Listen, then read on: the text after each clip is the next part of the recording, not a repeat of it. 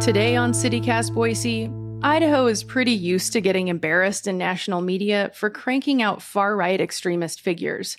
But in last month's Republican primary, extremists who were hoping to win statewide elections lost big time, for the most part. But that doesn't mean the legislature won't drive Boise liberals nuts next year. To find out who's having a moment and who's been kicked to the curb in Idaho's GOP, I'm talking with two local reporters who keep a close eye on the state house. Heath Druzin hosts the Extremely American podcast, and James Dawson, also known as Jimmy, covers politics for Boise State Public Radio.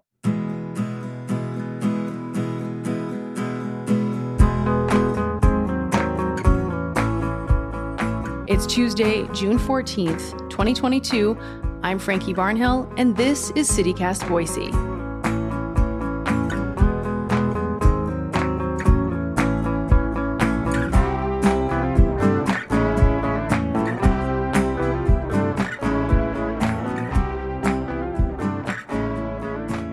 Okay, Jimmy, would you mind setting this up for us? What was this election about? What was at stake? And, you know, what happened in the end? Yeah, so I mean, this was the first major election that Idaho's had, uh, you know, since the pandemic started.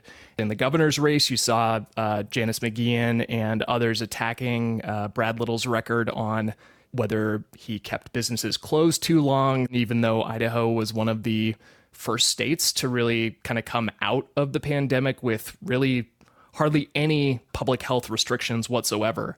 And so, you, know, you had that uh, bubbling under the surface. You had uh, the far right really attacking those statewide offices hard, as well as a, a bunch of legislative seats where incumbents lost. Uh, not to mention that there was redistricting. Uh, so it was just a whole mishmash of these undercurrents and themes that uh, all came to a head last month. And Heath, you've of course been covering this kind of from more of a national perspective. Um, talk to us about how the Idaho GOP primary fits into the the national picture. I mean, you you've kind of seen the far right become emboldened across the country, um, and that's translated into a lot of candidates with views that just a few years ago probably would have been really fringe uh, running for office and, and being competitive. And I think a lot of people looked at Idaho, this primary election, as a bit of a laboratory for the far right. Um, you know, you had a slate of candidates running for five major statewide offices, including governor. Um, and in most of the cases, they were either running against incumbents or they were running against sort of establishment favorites who who had the backing of, of more longtime politicians here. So it really was an attempt in Idaho to kind of take over the levers of government. And you saw a lot of national interest in that because I think a lot of people thought if that was successful, then that might uh, bode well for the far right in other states. Right, right. Well, okay. So, so what ended up happening? Did the far right and those statewide races, um, did they end up coming out on top? Statewide, not really. Uh, it, it was pretty much a disaster for them in, in that regard. Uh, you know, you had Janice McGeachin, the current lieutenant governor, losing by, you know, 20 some points uh, in her race against Brad Little. It was closer in the lieutenant governor's race between the current House Speaker Scott Bedke and uh, Priscilla Giddings, who people might remember that she was censured by the House last year for essentially doxing a, a rape victim. Uh, but they they did win, you know, the AG's race with uh, former Congressman Raul Labrador unseating uh, what five time incumbent Lawrence Wasden. Uh, but they had far more success uh, legislatively that we can talk about later. Yeah, so let's let's zoom in on that a little bit. Um, specifically, I'd love to hear about anything in the Boise Metro in, in terms of who will likely be representing districts uh, in the Boise Metro and the Treasure Valley. Uh, Heath, anything there? Um, yeah, I mean, so actually, what, one of the races that's interesting in the Boise area is sort of the exception to the rule uh, where the primary is uh, the election. Um, there's just a handful where you've actually got competitive districts. And um, one of them was represented by a very moderate Republican, Fred Martin. Um, and he got beaten pretty soundly by a far right challenger. Now, this is a district in Boise that Fred Martin Uh, I believe he won by six votes. I mean, it was crazy close margin last time against a Democrat. But um, but the interesting thing about that outcome is it actually might make the race even more competitive for Democrats. I mean, we'll see. But in this district, uh, it's, it's not clear how a far right candidate is going to fare in a general election. Um, so that's a very unique race. But there were also several other races around the valley where you saw far right candidates uh, take out some big targets. Uh, Greg Chaney, uh, another moderate Republican who really was hated by the far right, uh, he got beaten as well. Um, and just to just to bring it back quickly to the statewide races, I will say, you know, the statewide races they they basically lost four out of five. The far right lost four out of five, and I do think nationally that might have a bigger impact uh, on kind of the outlook for far right takeovers of government. Yeah, I mean, I want to link on that with you, Heath, because, right, what does this mean? They got pretty soundly beaten, as you said. Um, and what is, what, I guess, did anything surprise you when it comes to far right candidates um, not winning or, or coming out on top, but mostly not winning? Um, so I, I, I was a little surprised at how badly they lost, but I think it's an example of you know the national media likes to to glom onto these stories and talk about these extreme candidates and make it sound like they are representative of Idaho because I think it's a fun storyline for them. Right. But I do think this election showed that they have a rabid base, but it's a limited base. And they do struggle to reach out past that base to get more popular support.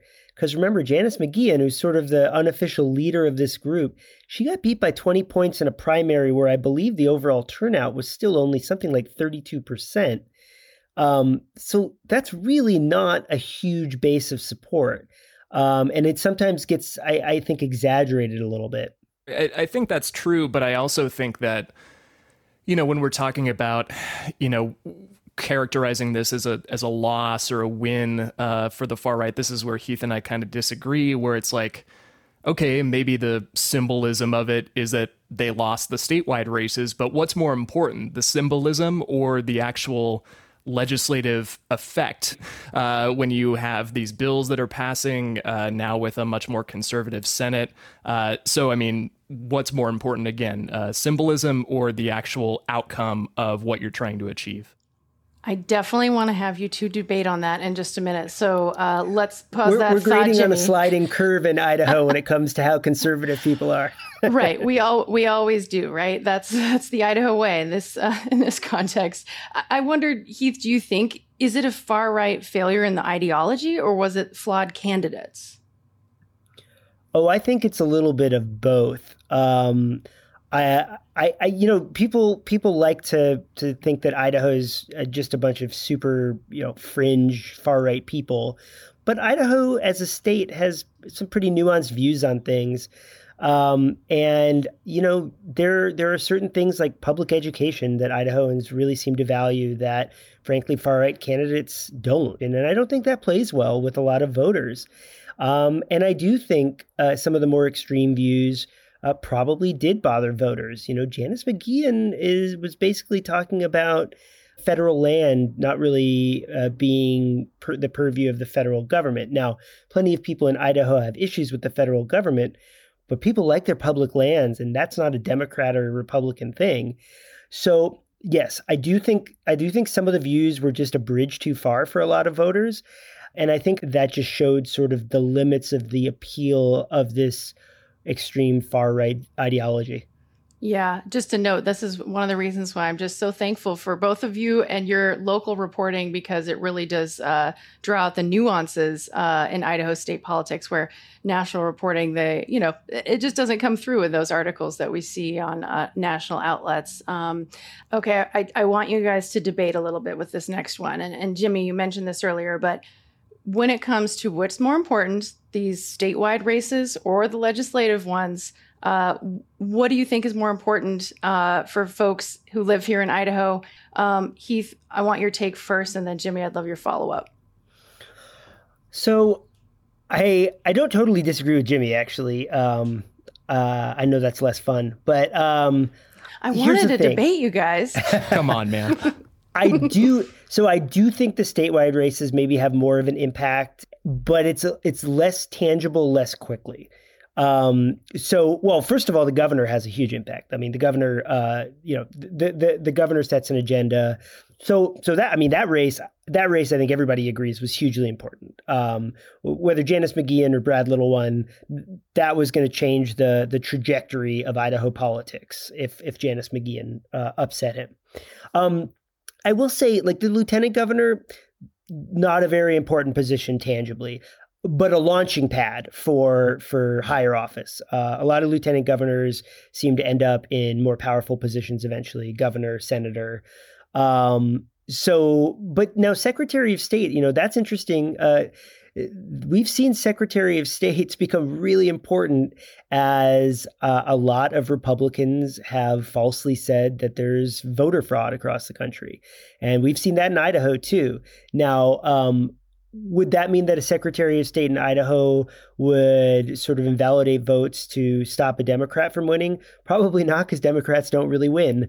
But you know, who knows? I, I don't know what the master plan is here. If a, if a far right Secretary of State got in and thinks that far right candidates are are you know uh, getting a raw deal, you know, then you start to see the Secretary of State be important. So I, I, I do think the statewide races, sort of playing the long game, are very important day to day for Idaho legislatively, I do think that it's true that the more conservative Senate, we're going to see we're going to see the culture wars just be even more front and center this session. And as long as Brad Little does win the general election, it's going to be a real test of how many bills he wants to veto and how much he wants to stand up to to the legislature. He certainly he, he had a lot of scrapes with the House already, um, and you know the House is still going to be conservative. So we'll we'll see. I think I think there's going to be some interesting inter-Republican fights. Yeah, yeah, and and I don't disagree that the statewide offices are obviously important. And you bring up an interesting point, Heath, too, with uh, you know, how much is Brad Little going to stand up to them if he wins reelection in November? Since we've seen a whole lot of conservative legislation, for example, you know, the uh, transgender sports bill uh, that passed a couple years ago. We have, you know, the abortion trigger law that passed this year, one of two that Idaho has uh, in effect right now uh, where Brad Little writes these letters essentially sounding like, oh, I really don't agree with this and I think it's completely unconstitutional, but I'm signing it anyway. You know, are we going to see more of those? Uh, or is he going to actually take the hard line uh, now that he is at least set up for another four years in office and say, nah, I'm good, bro? Like, boom, stamp it. No, I'm good, bro. I hope that's his new stamp. right? Yeah, you should. I'd uh, love to see that. You should definitely bring that up with uh, with his staff. Maybe yeah. that's the general campaign motto. um. Okay, so we've been focused on the Republican primary because, as we've been talking about, that's basically the election here in in Idaho. It's all important. So, okay, do the Dems stand a chance in hell? Like, are there any Dems who are going to make a dent this this year? Um, what do you think, Jimmy? And then Heath, I want to hear both of your takes. What's going on with the Democrats? Uh, short answer, no. You know, looking at my spreadsheet from election night, uh, Democrats only ran in 45 races, and 13 of those were incumbents. And so you only had 30% of races contested by Democrats challenging incumbents are going for open seats. So, I mean, if you're not even fielding candidates for those spots, I mean, what are you doing? You know, so it's not easy, but you can't expect to really make any inroads if you're not even going to try. Heath, what do you think?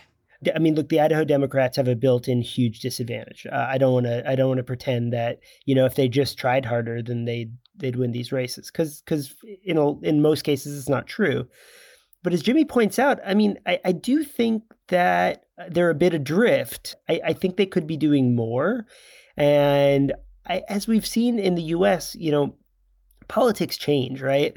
Idaho is ruby red, and I don't think Idaho is going to flip anytime soon. But if you don't lay that groundwork and you're not even filling your own sort of precinct commissions, you're not even basically staffing your party, um, well, then you're definitely never going to gain ground. And so I don't know. You know, I don't know what their long term plan is, and I'm not sure they know what their long term plan is. And I think, you know, that really showed in the Democratic governor's primary, where the candidate who is assumed to be sort of the main candidate, Shelby Rod- Rognstad, um, the the mayor of Sandpoint, he forgot to change his registration from Republican to Democrat. He got caught.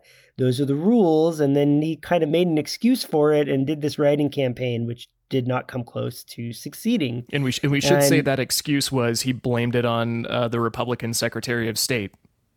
It wasn't. Correct. It wasn't that you know he didn't have enough time or whatever. He filed his Oof. paperwork, you know, the Friday of the deadline, the actual last day to do it, and then right. you know, just uh, didn't didn't meet the deadline. Oof. Yeah. I think that's that's that's a bit of a symbol of the uh, some disarray uh, over there in the the Democratic camp. I would love to end uh, wrap up this conversation with just okay, what gets you psyched about local politics and statewide politics? What makes you you know, really want to dig in. I know, Jimmy, you mentioned spreadsheets, but there's also all these stories, right? Um, behind the data. So, what gets you psyched? Why care about this? Yeah, I mean, and maybe this is why Heath and I somewhat disagree on on the like statewide and bigger races versus like the nitty gritty ones. And it's like, I don't know. I just nerd out on those because uh, they are the ones, uh, the the down ballot races that actually affect us the most. I mean, you know, you think about things that you can and can't do in your daily life, and most of those come down to uh, decisions made by your city council, your county commission, uh, and your state legislature. And so th- those are the races that I feel you know matter significantly in going through your your daily routine. And so th- those are the stories that I I like to tell, and that's why I've always been interested in in uh, more local and state politics versus uh, you know the black hole that's Congress. I mean, I one of the biggest takeaways that that I had from uh, doing uh, the podcast "Extremely American" was how important local politics are. Forget about the legislature; that's important too. But all of these races that, to be honest, I had ignored in the past, like school board, um, county commission, city council. They're so vitally important for your everyday life. I mean, you don't have to look farther than Nampa. They're banning books right now. There was a far right takeover of a school board there, and there's literally book bannings happening. I mean, like th- this stuff matters. And those elections have such low turnout usually that if people get organized and turn out, they can make a difference. So I would say, you know, whatever your viewpoint is, maybe take stock of the elections that you haven't really thought about or maybe don't even know about. Like there's library boards that are elected. I didn't actually know that until I started doing the podcast. So, so see see see what local boards uh, you can vote on, and definitely do you do your homework and and check it out because those uh, those people might have more of an impact on your life and your kids' life than any other politician out there. Very well said, Heath Druzin and Jimmy Dawson. Thank you so much for coming on CityCast Boise to break down the very nuanced uh, world of Idaho politics. And can't wait to have you both on the podcast again soon. Thanks, Frankie. Thanks a lot, Frankie.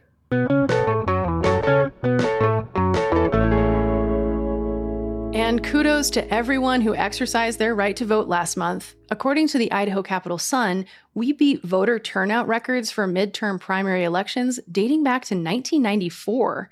Even still, Ada County's turnout was only about 32%, while Canyon County came in a little under 28%. So be sure to update your address if you've moved since last election. We'll put a link in the show notes to make that the easiest thing you'll do today. Here's hoping we see higher engagement in the general election this November.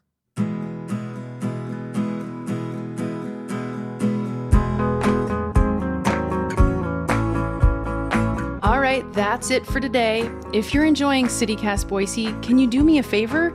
Tell a friend about us. Word of mouth in this town goes a long way. And don't forget to subscribe to our morning newsletter. We'll be back on Thursday with more local stories. See you then.